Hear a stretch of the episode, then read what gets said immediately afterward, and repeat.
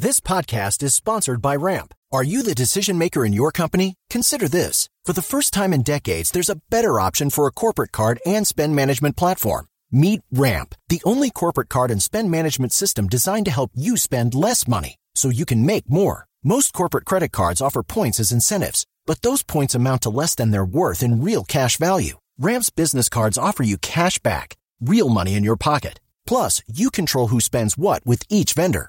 And Ramp software collects and verifies receipts automatically, which means you'll stop wasteful spending and close your books in hours instead of days. Businesses that use Ramp add up to 5% to their bottom line the first year. If you're a decision maker, adding Ramp could be one of the best decisions you've ever made. And now get $250 when you join Ramp for free. Just go to ramp.com slash easy. Ramp.com slash easy. R-A-M-P dot com slash easy. Cards issued by Sutton Bank and Celtic Bank members FDIC terms and conditions apply.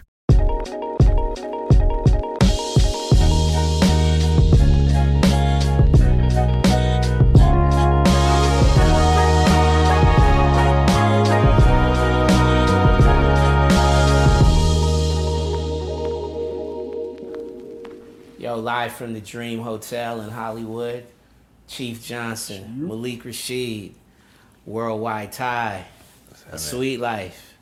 Yo, man, finally, I know, right? finally. we in the suite. Yeah. Y'all on brand. Hey, we on brand, right? that's, that's one. That's one. We got one point. We got one. We got one. one up. He'll tell you if you're not on brand. On brand. Yo, man, what's been going on? Talk to us. Man, How you feeling? You just celebrated a birthday. Yeah, yeah, yeah. I just turned 39. It's interesting. When I was 18, I never thought what 39 would think would like feel like.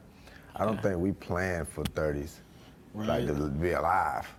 you know what I'm saying? Wow, that's it puts it puts our the way we even think about life and like how fast can I my boyfriend pop off rapping, right? Right. It's like nobody's thinking about the planning of like that. So being 30, turning 39, it's it was in, it's interesting. Yeah, so it was interesting, but it's cool though. I feel like I'm still. I feel like I, I'm having the time of my life though, in terms of like Yeah. when it comes to how I'm feeling with life. I saw that you had posted. Uh, you were like, "I'm six days in, and it's, it's, it's this is just beautiful." Yeah, yeah, yeah, yeah, yeah. What what's what's uh what what's something that you can point to? You know what I mean? At 39, that at 30 maybe, or even 35. Let's say 35. Uh, a different perspective, something super transformative, that's that's helped you. Man, um, it's funny because you know how how my personality is. I was on the phone um, talking to our booking agent calendar, and while I was talking to him, I was like, "Man, there's so many motherfuckers call me that don't got nothing to offer the conversation." And I was like, "Yo, I owe Sean G an apology," because I used to always say, "Man, Sean G only call me when he wants something." I called Sean G. I said, hey man, I apologize. He said, what I do? I said, no, you didn't do anything. I said, man, three years ago I was talking to Troy and I was saying like, you know, these old niggas, man, they don't be, you know, they only call when they need something. I said, but now, four years later, I appreciate the fact that when you call me, it's an opportunity. You know what I'm saying? It might not be the money I want, but it's an opportunity. And he was laughing the whole time, like, man, you crazy. I said, no, man, but I'm serious because I, I have to be accountable to growth.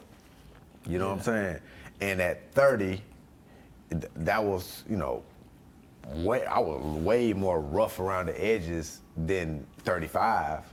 Right? But it still was like this same level of like not getting support. So this chip on your shoulder mm. that creates more issues for you behind closed doors that you don't even realize. So I thought it was really important that me call that black man and say, yo man, I really appreciate you calling me because you always call to offer opportunity. Mm. Sometimes we don't know what advocacy looks like. We definitely don't. Yeah. we definitely don't. I was just talking to an old mentor literally a week ago, and I literally had to do the same thing. I apologized. I, I told him, I said, I wanted to take the time to tell you when I was in your office and like, listen to what I said. I was in your office, and you were paying me a consultancy salary, whatever, you know. Um, and uh, every day your your door was open for me to walk in. 100%. And I was, I remember screaming one day, like, "You're not supporting me in the way that I want to be." Yeah. And he, like, he, you know, he's like, "What does advocacy look like to you?"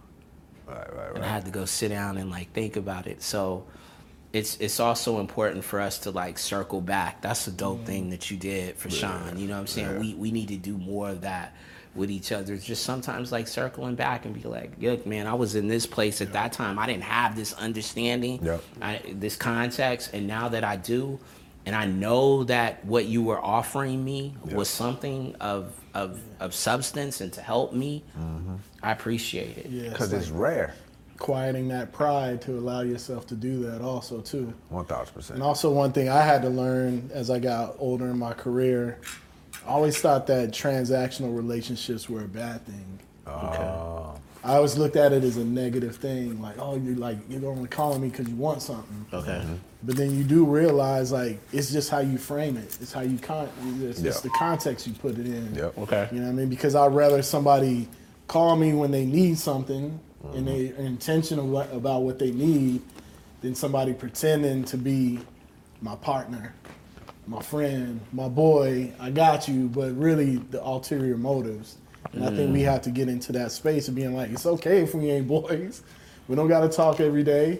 But when we do talk, let's either get down to business or, you know, let's catch up with it, whatever it is. So I think the how you um, how you frame everything is, is so important as you get older in your career, you know? Yeah. Um, because then you're not turned off to things. We were talking about it earlier about as you get older now, especially in the executive space and some of these other spaces, people tend to try to say you're archaic or or you're a dinosaur, and a lot of it is because the pride of people who've been doing it for a long time won't allow them to d- dive into the TikTok generation or dive into like these things. Even if I'm not a fan of it, me as a marketeer, I have to understand what's going on. you have to understand it. I have to understand the climate of, of of what's going on in the world, or else I fall behind. You know, so you hmm. know, again, and a lot of that for me was my pride. Like I've been doing this so long. Mm-hmm. I've been at the mm-hmm. beginning of this. I helped usher this in, mm-hmm. but you only as good as your last hit, and that can be music. It could be a jump shot. It could be a marketing campaign. Whatever you know it what I mean? Whatever it is. So, you know, I, I think you know to you guys' point, we have to do a better job of advocating for each other, but not always in the lens we see it in. Mm-hmm. You know, because advocacy could be in so many different forms. in this business of music, a transactional relationship might be the most transparent relationship you have.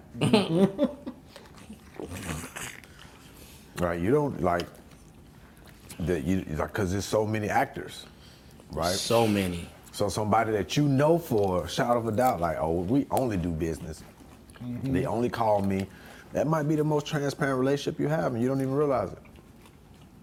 You know? and it might be the most rewarding because again it doesn't come with all these layers like i don't have to hold space for you to be like hey you coming by the house you want to sit with the family you know what i mean like because you don't have to do all of that you want to go to the game together this Yep. is nah you're calling me because you want to you want to route a tour I need Brent on the tour.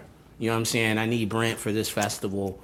I need, you know, um, I need Colture to do whatever. You know what I'm saying? Sponsor things, whatever. So, again, the the trans the the transactional relationship may actually be the most transparent, but also the most rewarding because what it does is it frees up the thing that we can't get back time. Yep. I don't have to hold I don't have to hold space and time for you. Yeah. So that's a blessing. Yeah. You know what I mean? Clarity is very important. Excuse me? Clarity. Clarity, yes. That's another thing at 39 that I was like, I'm praying for more of that. Mm. You know what I'm saying? Because I think it helps with your mental health as well. When you have clarity on what it is and what, what it is and what it ain't gonna be, you don't live in a fairy tale world. So it helps you digest reality better. Yeah. You know and make saying? decisions. One And, thousand and informs the decisions. Clarity always gonna inform the decisions. Mhm. Um, speaking of like mental health and, and like all those things based around wellness, your your series that you do, your wellness, um, how did that come about? Man, so Tell us the name of it first. so yeah, so the the, the company is called Mirrors Wellness Club. Okay. And the concept of Mirrors Wellness Club is looking in the mirror and, and checking yourself, and then from there grow from your wellness, you know, and being serious about it.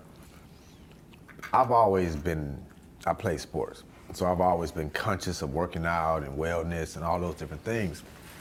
But the Wellness Club started because of NFTs, right? Okay.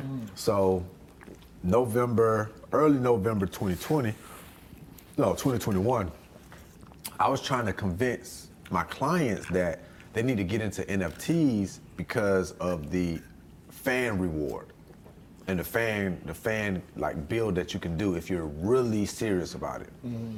Outside of the cryptocurrency and the blockchain technology and Web3, just the technology itself. So I was looking at it similar that I was like I was looking at streaming in 2009. I was like, yo, this is gonna be something. It might take 10 years, but this is gonna be something. Mm. And I got frustrated because none of the artists would listen. So on my way to Jamaica to write the book, Okay. I came up, I started sketching these drawings, which I haven't sketched drawings since I was like 11. And it hit me, I was like, man, I'm gonna do my own NFT collection. But I'm like, what the fuck am I'm gonna do the collection on? Because I, I I don't do stuff just to do it. And I was like, what's important? I'm asking myself these questions as I'm walking toward through Atlanta Airport, headed to my flight. And what popped up to me was wellness. Mind you, I had no clue that there was no NFT project that was centered around wellness. Okay. I just was like, that's what I'm gonna stand behind. I'm gonna stand behind wellness. So I started thinking about it, you know, the drawing I was doing, I was like, oh man, you know, I was drawing these these dogs looking in the mirror. Okay. And I was like, I'm gonna call it Mirror Wellness Club because in order to start being healthy, you gotta look at yourself. Self-reflection is the first step of any he- healing, right? So I was like, Mirror Wellness Club, that's what I'm gonna call it. And it started from there. As I started learning about NFTs, as I started like learning about the technology, then I started learning about how many people that don't even really know about wellness, but they knew about Web3. So I was like, oh, so we need to be like the hub for people that want to know about Web3 and they serious about wellness. That's they're the audience. The people that want to know about wellness and they're like early adapters with Web3, they're the audience. And mm. it started being this thing where I wanted to create something that we know from the data that social media fucked up multiple generations. Mm. Now, with Web3, with, with virtual reality, with the metaverse, it's gonna do worse damage if we don't get in front of it. So Mirrors Wellness Club was my effort to be like, okay, I'm gonna do in real life events. We're gonna use the metaverse as a tent pole to be like, hey, remember, go outside. You know, just hmm. think about if you're in the metaverse and you walking through the metaverse, we may have a billboard up in the metaverse that'll say, hey, go walk your dog. Yeah. Hey, go ride a bike in real life. Yeah. And to be constantly reminding people that this ain't real. Hmm. You know what I'm saying? Like, like this is this is a figment of technology that's incredible, and it's beneficial, but it's not real. And I think if we had that information before social media got here, it'd be less kids that are affected by bullying, that are affected by suicide and drug addiction because they are ashamed of, or they're like polarized by social media. Polarized is, You know what is, is the Yeah. perfect term. Yeah. Um, you know, you were talking about like sketching and you're walking these things down in your mind. You identified, you know, this is these are the people that this is for. Do you feel like that art is lost and way harder now for artists now because you have TikTok, you have Instagram, you have Facebook, and it's really just like whatever clicks, but people don't really. I think I feel like it's harder to identify who your demographic is. You know what I mean? Like when people are making music, I don't feel like people are like, you know, I'm I'm trying to speak for the kid who, you know, you know, grew up like this, or I'm trying to mm-hmm. reach this demographic. Do you do you feel like that's a lost? That's kind of lost these days. I, I think that the hardest thing for any artist in any generation is to find their audience. Today, it's harder not because they can't find their audience. It's just people have multiple interests nowadays. You know what I'm saying? Mm-hmm. Just like genres are being bent because people now are growing up listening to on their playlist there's rap, funk, funk, country, alternative, all genres in one aspect. As we was growing up, you had to switch the CD player. Yeah. You know what I'm saying? Yeah. Oh, you had to change the, the the radio station or whatever the case may be. So I think now people are creatures of habitat. If I'm looking at you and you start doing something that I do, but you do it at a lower quality and you're being successful, the percentage of me trying to do it at a higher quality is gonna decrease because I'm seeing in front of me that you doing this shit at a low quality. I want to get. I just want to get the same results you're getting. I think that is what's happening because when you think about companies like Motown, you think about a lot of these, they were standing beside incredible talent, Incredible. Yeah. right? Yeah. That ain't that ain't that ain't the case now. So the bar is not being rising because everybody's hustling mm. versus people was had purpose in their music, but everybody now is hustling. Yeah, makes sense because it was like people would go into the studios, the huge boards, the bands, the musicality, and now it's like I could do this in the back in the bedroom with just my laptop. Cut my And, dope. and there are some amazing artists Cut that have been able to do that. exactly. like you said, when the frequency is like, oh, that's the bar now. I can step over that. I don't even got to jump. Yeah, which is uh, which is a huge hindrance to the overall uh, arc. Uh, the lack of the lack of development, the lack of uh, the lack of bodies of work. Like we're getting, you know, in anything right now, we're getting too much. Mm-hmm. There's just too much. You know what I'm saying? Like nothing is special. Like you know, we're from the era where, uh, you know, releases were special. I remember when Kanye and 50 were about to battle to see who could, you know, yo, I'm gonna sell more records than you on this day. You know what I mean? It was on 106 & Park. They was gonna meet.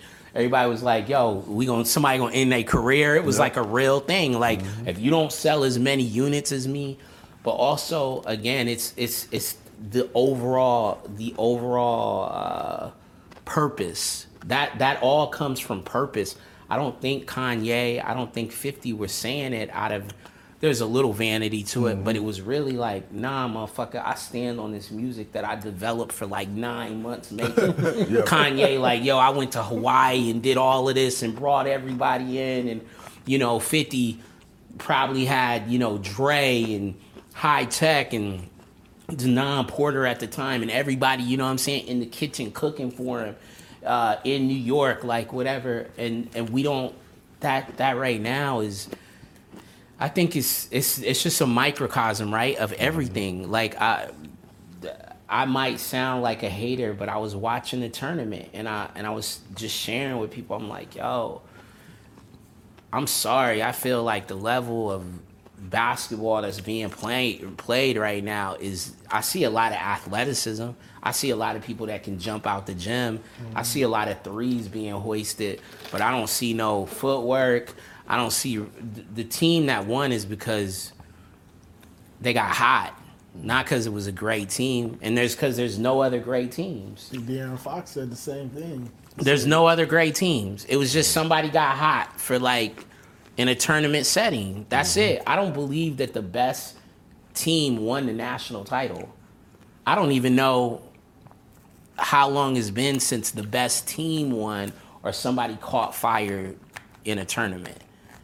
And that's like again, right? That's some Well, life tell you. shit.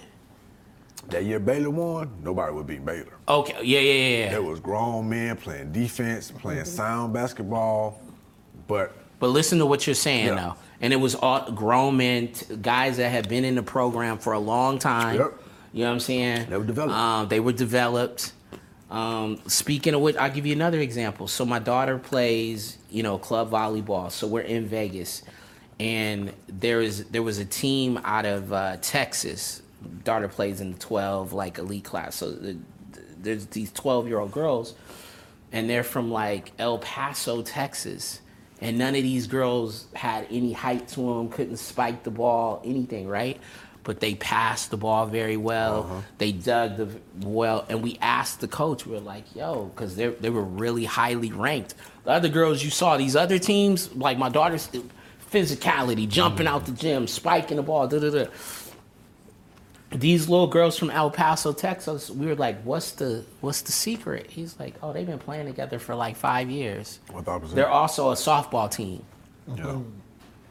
So it was, you know what I'm saying? Like this, the, the what was encouraged was long term.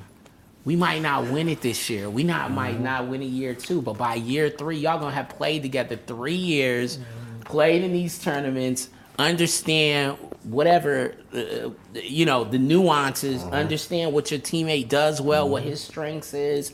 We gonna be have let go all of the ego, mm-hmm. right? We're cool with subbing in and out. It was, and they were blowing everybody out. Development. They whooped everybody. so that we're clear, just because people stepping on their dope, development and product is still winning. Yeah. It's still gonna win. like, Still. yeah, it's still gonna win. It doesn't matter just because you get successful today.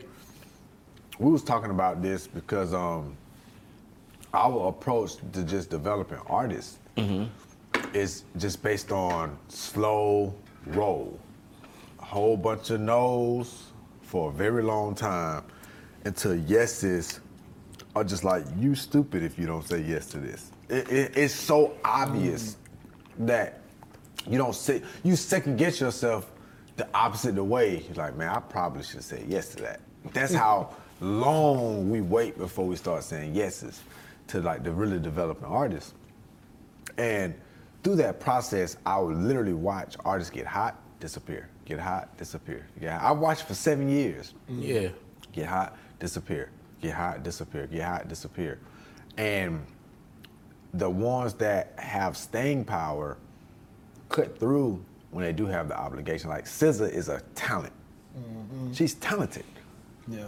She would have survived because she writes her music. She would have survived a lot of different eras. How big she would have been, Is- subject. Yeah. But she's a talent. Yeah. And that was a developed talent. Yeah. You know what I'm saying? And it's gonna keep getting bigger and bigger and bigger because the foundation of It's there It's now. there. It's there now. It's there. Same thing with Brent though. With you and Brent. Oh, oh, The long game, your ability to almost like foresee these things. You talked about the cusp of streaming 2009 and you being like, there's something there. It might take 10 years. What is that mentally that allows you to stay in that space to stay the course? Because you're known as You are the long game. you're not, not only the long game, but just true to, to to what you believe in, and you stick to your guns, and you don't waver from that. Mentally, what keeps you in that space? everything for me changed when I realized I wanted to live till I was 80. You know what I'm saying? We try to get stuff so fast because we don't know when we're gonna leave. We, mm. we, we was we grow up as black men, basically seeing everybody young die. Probably bef- so you're not planning. So it's like I got this thing that's hot. I need to cash it in now. it's like I need my money now. I don't want to mm-hmm. think about it because it might not be hot then, or it might not be valuable in two years, or it might not be valuable in four years. That simple click of like, man, I don't want to live till I'm 80. What does life look like when I'm 80? I ain't trying to be fucked up though. I'm not trying to be broke when I'm 80. Yeah. So if I'm taking if if I'm with people or with artists and they want to take their time, I'm not tripping because I know what comes on the back end if you take your time. Mm. that development is it is is It's crucial. It's, it's so crucial. Yeah. And when it's there, it's very hard to like take it away. It's very hard to take it away. Is that what kind of what pushed you to um, the book? What, Yeah. what stirred in you to um, want to write the book? Because I, I've I've known you for a few years, but you've always been operating in the back in the shadows Yeah. and you know writing the book, and now you know even sitting down with us and some of these other you know interviews and things that you're doing. What what brought that upon? What was this the calling or the stirring in, in your heart? It was the 39 was coming. He was like, this, this is just a part of it. I want to give all the information away, right? Okay. That's that's the core of it. I mm-hmm. want to give all the information away, and I wanted to do it before I was quote unquote successful. Mm. Because when you're writing a book from where you're at or where you've experienced and you haven't seen that level of success yet, the person that's reading it is gonna read it from that place in their life. Like I'm not I wasn't Diddy writing the book. Not to mm. say that Diddy couldn't write a book right now. Yeah, yeah. But it didn't. So a person reading it, they might walk past me at the mall, you know, and so it feels accessible. Mm. It feels attainable. And the way that I'm writing it, I'm writing it from a standpoint of this is what we did. It might work for you. It might not work for you. It might work for you. It might do. Conceptually, these are methods that you can actually do. But here is the story on how we did it. But this is the concept that you should probably use, and it's a step to step, step by step way. And I just think that the information that I have been getting over the last past decade through being a, a boutique business, you know, it's important for people to know that they can do it, but you have to start small. Mm. You have to start from a, from your foundational building. I remember speaking to this like this young uh, white kids, is A&R. Really dope A&R, had has really good ear. And he was hounding me.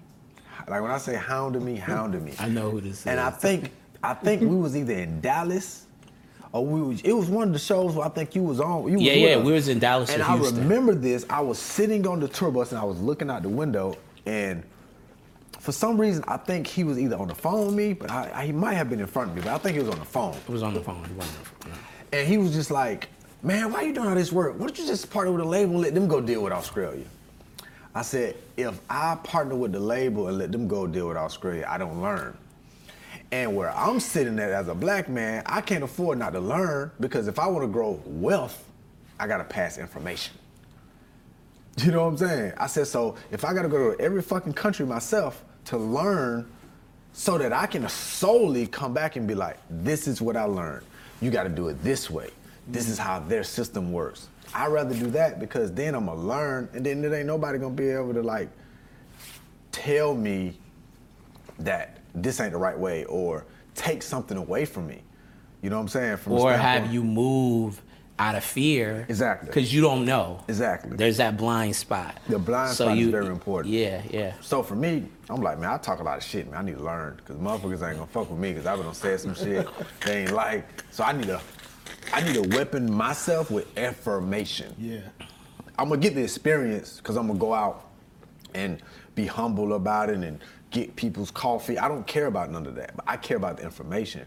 So the Colture playbook was is a brainchild between the article that went viral back Yeah. in the day with me and Yo, and we just kept that conversation going. And I was like, man, we need to make it uh, like a playbook where a person can open it up any chapter and say, I'm gonna try this today.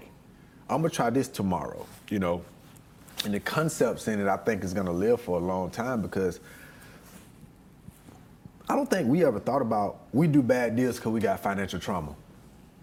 In a black community, our first transaction was check cashing or mm-hmm. payday loans or all these different terrible. Yeah. Th- These things are out. These are things are illegal. Yeah. In all of the states where they have high capital of wealth. Yeah. like payday loans, these things are illegal. Yeah. You can't even have them in certain states. Really? Yes. It's illegal. But then you take a Jewish community who got the you know the Jewish loans that are interest-free loans for anybody that's Jewish, and all thing they got to do is be Jewish. and pay the money back interest free. That's their first introduction to loans and finances and things of that nature. Mm-hmm. So in my mind, as I'm writing the book and I'm reading the Jewish uh, phenomenon while I'm writing it, I'm like, is there a, a, a, alignment with the reason that we take bullshit deals mm. Is because we are introduced to bullshit deals in the hood. Yeah. You know what I'm saying? Then it start it starts having people think about like, oh, so if I never get introduced to a bad deal, I'm more likely to fight for something that's good for myself. Wow. And then it, it kind of like hopefully can train brains that work in the music space to not only be more agile about their business, but to understand what kind of financial trauma that you probably experienced growing up yeah. or your mama experienced and it rubbed, it rubbed off on you because, you know, you pawned the title to your car. Yeah. And the interest rate is 27% on, but as, as uh, both of you guys as execs in the music business for a long time, one, are you still like perplexed that these kids are still putting themselves in these bad deals because the wealth of knowledge that's out there about these bad deals. And you can i mean there's an artist every year artists every year from old to new that are like after label i got in a bad deal. And two how do we the education is there. How do we get artists and these people to start taking this knowledge and actually, you know, putting it into practice. I blame the lawyers. Yeah. Every last thing, every bad deal an artist signed, the lawyer fault. The lawyers got the information. I'm sitting, artists today have lawyers that will sign their rights off. Now the artist might be gun ho about getting the advance, like I want to get the money, I want to get the money right? But if they were really educated on what's on the other side of it, not only is it the lawyers, and we're not just talking about music, we're talking about in all mediums, you know what I'm saying? NIL shit going on now, you know? Terrible lawyers, terrible people in the mix. Um, it's the Wild Wild West. Um, there's a reason why it's being allowed to move in the fashion that it is right now, because then there's going to be someone else of another complexion yep. that's going to come in to a family or families. You know, uh, we know sports, NFL per, per, uh, specifically is what, nearly 80% black? Yeah. Okay? But there's going to be someone from outside of your structure that's going to be the voice of reason. Mm-hmm. So let's let them let's let's let them run wild right now. Let's let let's let certain things happen so then I can come in and say, "Hey man, listen. I know uh, I know your guy over there means well or your father means well or blah blah blah blah and but you know, we need to take it from here or you're going to be in trouble. You know what I mean? And that and, and we've seen it over and over again. So there's a reason why these things are allowed to happen. And I don't think that black business owners or black executives or black managers or black lawyers understand that when you get an opportunity to support the business of a black athlete or a high profile black artist if you fuck that up, you just fucked it up for five or six or ten different opportunities for people that even know that they wanted to be an agent or wanted to be a financial advisor. Because now they're gonna look at black is wrong. the white folks, they rarely, you're gonna rarely know that they fucked up. Cause they're so ahead of you with the information. We don't understand the type of pressure that we have to do good business mm-hmm. with each other. Yeah, absolutely. And how that can be like, man, I, I should have went on and just did it with the the white lawyer or the Jewish lawyer because you didn't do a good job. Yeah. And I'm putting more pressure on you to do a good job yeah. because you look like me. Mm-hmm. Yeah. And it can feel unfair, but that's the reality of it until it's not. until it's not. That's true. We even hold, like you said, each other to a different standard, and we're almost like looking like, is he gonna do nigga business, you know? but you know, I, I, I, I feel like it's you know sometimes very neglectful. I know there's, you know, so many platforms, you know, whether it's podcasts or you know YouTube channels or news that the focus is so much on the rah rah when I feel like if we can just figure out a way to, you know, again, like disseminate some of this more information that might not be exciting. It might not be exciting until you the one on the other end going like, damn, I'm in a messed up deal now. I wish I would have took more stock in learning about this and learning about that. You know, um, I just I just find it interesting, and even what you know you were talking about the lawyer, like Lamar Jackson is now in a position they may change how the CBA and contracts look because how hard he's going. He wants all his money up guaranteed. It's never happened in the NFL, but he's standing on that, you know, and he hasn't allowed anybody to shake him down, you know, to, to change his perspective on that. And I think he can be a great pillar to show like you you're only good as what you negotiate. Mm-hmm. You know. Well, I think yeah, the Lamar situation, because um, I want to get get back to something um, to do with you. But in Lamar's situation, I think it's going to be what we've seen in the past. It's going to be very difficult because Lamar is fighting a couple of enemies, whether he is aware of it or not. Not only is he fighting the NFL owners, but he's fighting the agents agents can't support him because if he does this deal, if he's able to get this deal for that amount of money, right, guaranteed, then it puts the agents in jeopardy. They shouldn't look at it like that. They should look at it like, yo, he's educating himself. I can still help him educate himself. There are still other nuances to making a deal, but that's not how it's perceived. So there's fear. Yep. So that's why you see this guy is two years from being a league MVP. This guy's only gotten hurt in the pocket. He's never been hurt running. These are facts. Mm-hmm. He's never been hurt outside of the pocket. No. His his his injuries have come actually trying to be a pocket passer. Mm-hmm. So with that being said, like we've seen it before. There's collusion.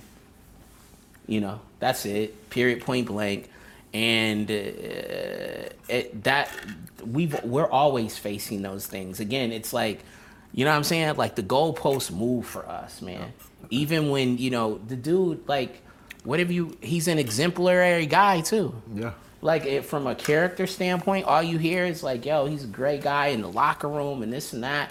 He's been great to Louisville. You don't hear anything about him in the off season. I haven't heard about him in a club with a gun. No disrespect. Mm-hmm. You know what I'm saying? Like, dude is living his life. So for that also he should get what he what he you know what he feels he should get. I think mm-hmm. there's you know that that's where it is, but he's fighting he's fighting an uphill battle, man. And and again, we find ourselves in these situations because we're not unified. Because mm-hmm. if the player is unified, fuck that them union people, because they not for you. They in the pockets of the owners anyway if the players unified and just off of sheer numbers, like, yo, you're not doing that. We're not going for that. Mm-hmm. That's it. It's, it's, it's, in anything, right? Sheer mm-hmm. numbers. Like, if we want things to change in music, we just like you, Barry, me, whoever, you know, uh, G, uh, uh, everybody, whoever, whatever, managers, everybody gets together, Troy, whoever, right? And just sits down and just has a real conversation minus the ego and say what's better for the the arcing, the overarching trajectory of us. And that's that's our problem. We don't sit in that space. Well, when we do, we don't put no actionable actionable items behind it. It's it's great to sit down and have the brunches and the lunches, it's, but it's easy to disrupt mobility versus when civil rights was happening There was no other options. Yeah. Either you, you you boycott this bus, or you can't go back to the community that you live in, right? Yeah. Now, you know, there's so many distractions for for unity, um, monetary distraction, resource distractions, whatever the case may be. So people are not going to. It happens all the time with me. Just I negotiate a deal on the touring side, and my man's that I know gonna do a good job for this show. I gotta fight for them to get the show over Live Nation. Not because Live Nation is a bad company. I'm like, it's a black man. He's gonna do the exact same job Live Nation is gonna do.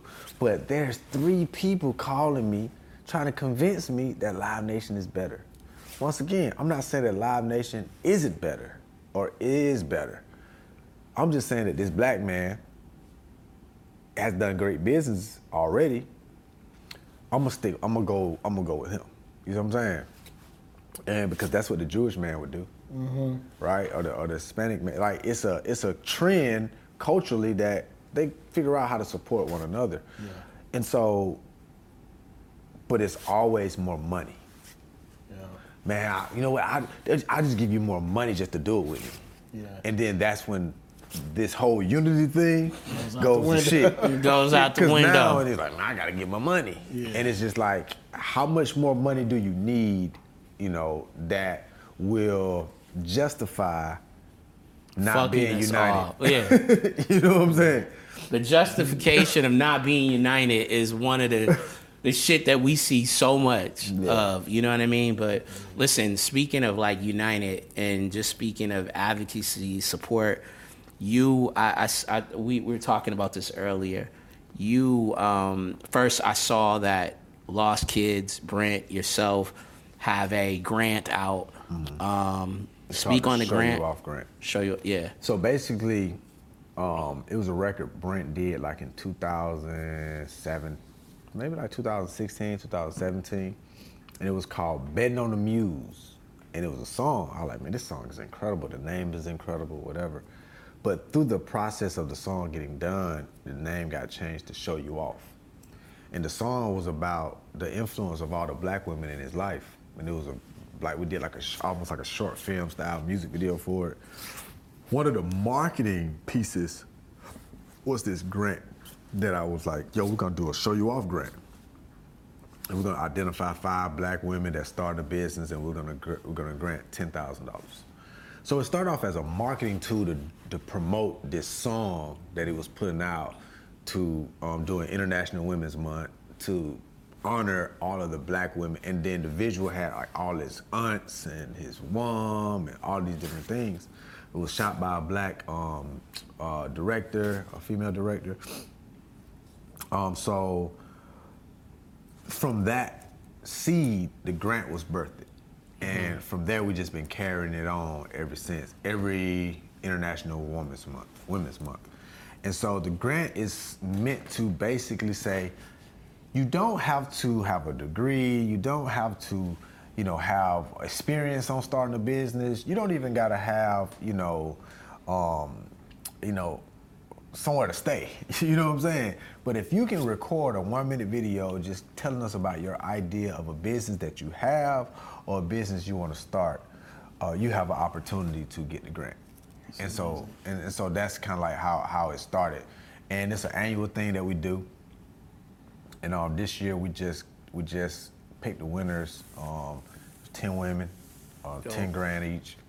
Uh, so so so they're you know they're literally in the process of getting all that. And this year it's more built out now because before it was just like here go the money, and then we're back working on other things. But um, uh, my partner Jane wanted it to be more supportive after the fact.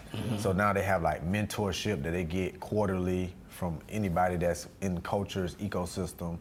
Um, they have uh, they get invited to uh, anything that we're doing that can kind of help them with their business or things of that nature. It's like a check-in um, aspect of it, and then they become a part of like this alumni.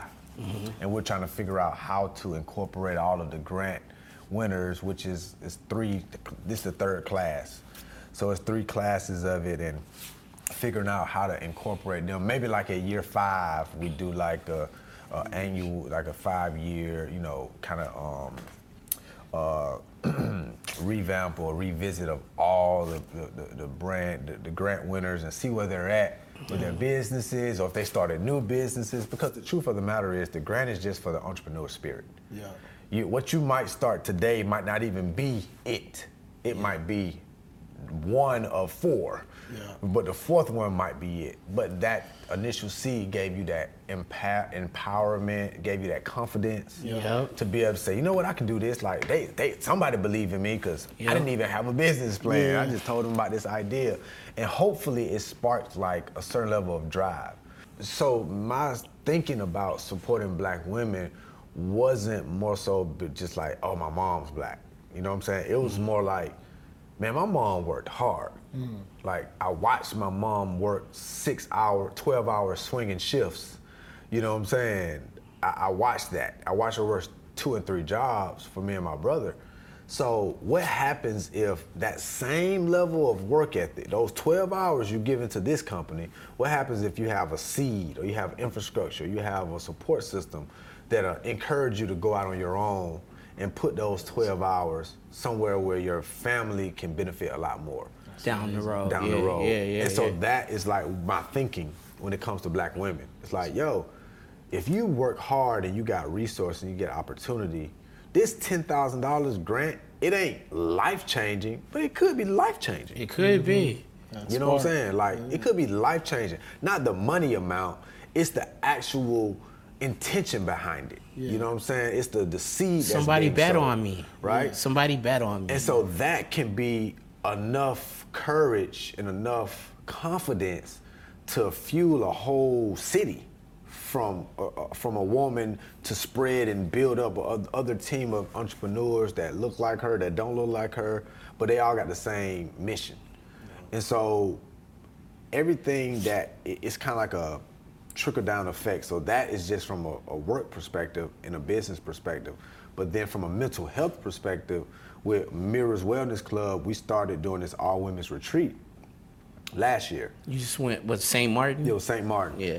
And the concept of it was we wanted to do like vacation uh, scholarships, right?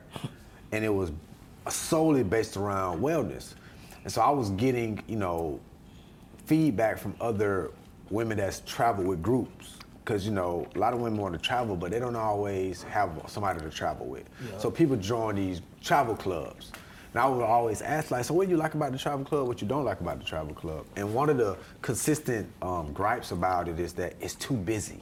I don't feel like I'm on vacation, right? Mm-hmm. So what we did was we invited 15 women throughout the entertainment and, and sports and, and, and, and just entertainment and media business in general. We invited um, 10 women to bring them and their plus one. And all they have to pay for is their travel to the destination. Once they get there, everything is paid for. From the excursions to all those different things. But for the hotel four, too? Everything. Okay, okay. So the four nights, the itinerary every day is based on wellness. So day one might be a welcome dinner, uh, yoga. Mm. Then you go do whatever you want to do. Day two, it might be a sunset cruise that start at seven. So you got the whole front half of the day to do whatever you want to do. And uh, what I've noticed is all of these women, they started to talk to each other, communicate to one another. It's almost like a golf course for women. Yeah. Um, and they're okay. able to build these relationships. So now, women that was at that retreat, they're finding ways to work with one another after yeah. the retreat without interference of penises. You know what I'm saying? and so so this year, um, we're, we're, building out this year, so it's going to be 17 women that get invited, and they're inviting their plus ones, and we're still working out the details of what what, what city is going to do. But we, we we focus on like the, the Caribbeans because they just feel like wellness. you know what I'm saying? yeah. And it's and it's really really designed. And what we realized through like the surveying and all those different things was about 65% of the women that was there hadn't been on a vacation in like five years. Wow. You know what I'm saying? Wow. And so um, it was one, it was a mother who she just gave birth uh, like a year ago. And she was like, man, this is such a, a, refreshing thing to me. And she was in between careers. Like she was in publishing, trying to figure out like, okay, what was her next, what is the next thing that she was gonna do? Uh, and it was women last year that is getting invites this year that couldn't come because they was they was newly mothers. You know what I'm saying? They had newborns and they just wasn't comfortable leaving their child at that particular point. So now this year they're like, I'm ready this year. I, I, I think I, I deserve it, right? Reset, recharge, reset. Yeah. Um, what's um, whether it's a quote or something you really stand on, like just some word, you know, a little word of wisdom, you know, for for the people out there. Um, you know, everybody loves affirmations and those things, but what are some things that you actively do every day, whether it's prayer, whether it's you got a whiteboard with quotes or you know what's something like that that you one of the things that i've been doing since 2011 is that i pray in past tense right? So my prayers and it, and it pops up daily on my on my um, my phone app at four o'clock every day. I pray for the things that i already achieved even if i haven't achieved them so pr- my prayers are based on solely gratitude. So mm. when you mm. read my, so if you read my prayer, you read it as if it already happened, mm. and I'm being thankful for it. And I think people, I think a lot of people don't know how to pray, right? Because it's almost like I want to pray and I want it to instantly happen, yeah. right? Versus the gratitude of getting blessings and being thankful for the blessing that you already received. That's the most powerful prayer. And so for me, I, I, that's something that I do like literally it pops up every day at four o'clock. And it's been like that since 2011. And I re I, I update my my goals and things I want to achieve holistically uh, the 12th of December every year. so I've already surpassed all my personal financial income goals for my prayer for 2023, the first quarter.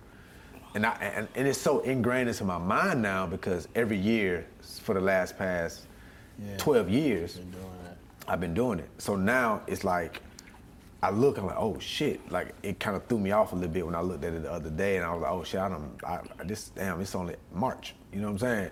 So I'm always about just like gratitude. Beautiful. Saying thank you. I don't think enough people say thank you, man. That's like something that I'll leave with everybody. Like, say thank you. Yeah. you know what I'm yeah. saying? Nah, man, we're, we're, grateful you came and, and, sat with us, man. We, um, I've always just admired your work from afar, and you know, it's, it's, it's just dope to be able to sit down. You know, it's refreshing. It, it's important. You know what I mean? So I'm very steeped in gratitude. You know, for these moments. Um, and just just excited to continue to learn from you too. And it's also amazing to surround yourself from people that you can learn from. Thousand percent. And um, that are always pushing the boundaries too. So. Thousand percent. Yeah. And I think what you guys are doing with you know combining sports, um, music, and, and and wellness, you know, is important because um, the pandemic technically is you know, fizzling out, right? Yeah. Um, but there, over the next two decades, I would say, there's going to be a, a, spike, a big spike, in people being more conscious about their wellness. Mm-hmm. So anything that's connected to wellness is going to see growth.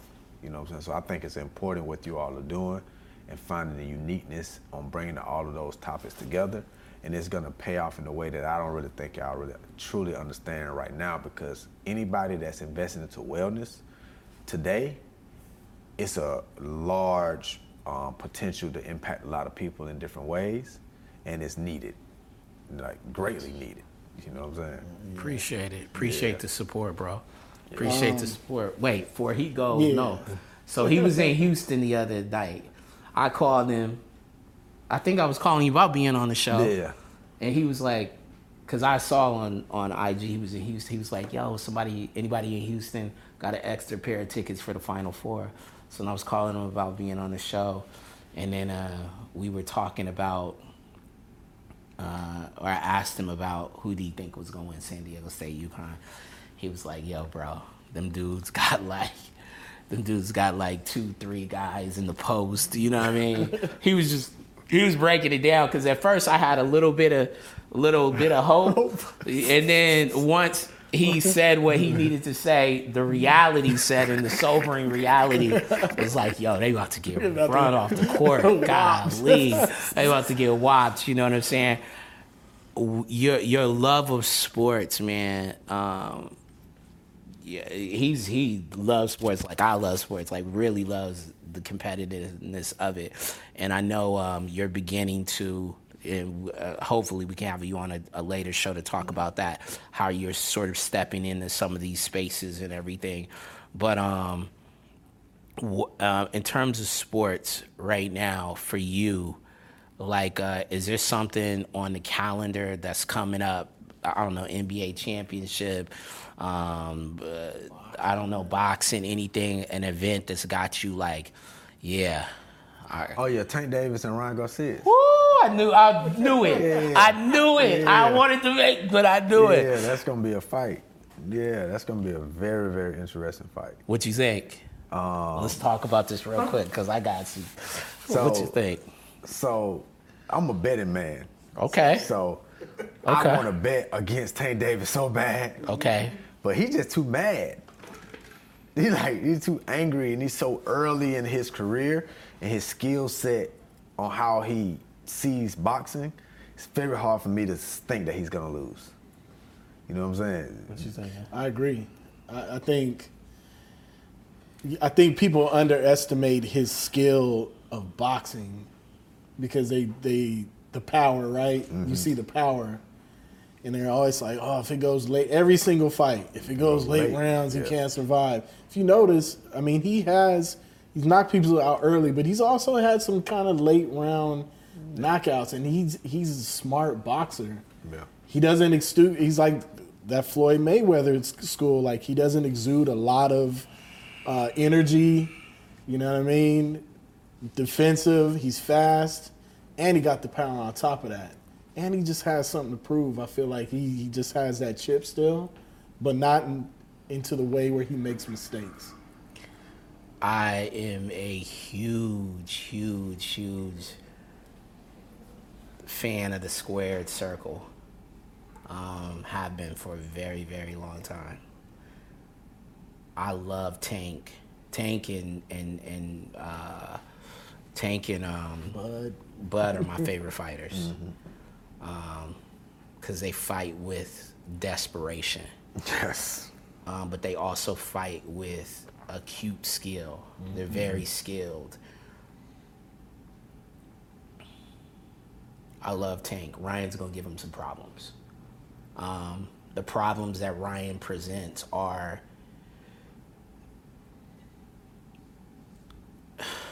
the length, um, Ryan does not fight short. Jab. Yeah, Santa Cruz fought short. Mm-hmm. So I told the homie, you remember? Yeah. I said he gonna sleep him. And I told him the round.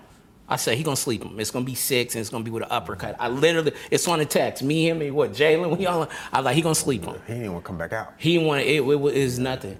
Ryan presents a problem if he does what he does which is if he stays on the end of the jab, um, if he stays on the end of the jab and he circles and he's really patient, like he's saying he's going to be, then we're going to have a Tank's going to have to do something that we've never seen Tank do. To Dig into his to, toolbox to stop him.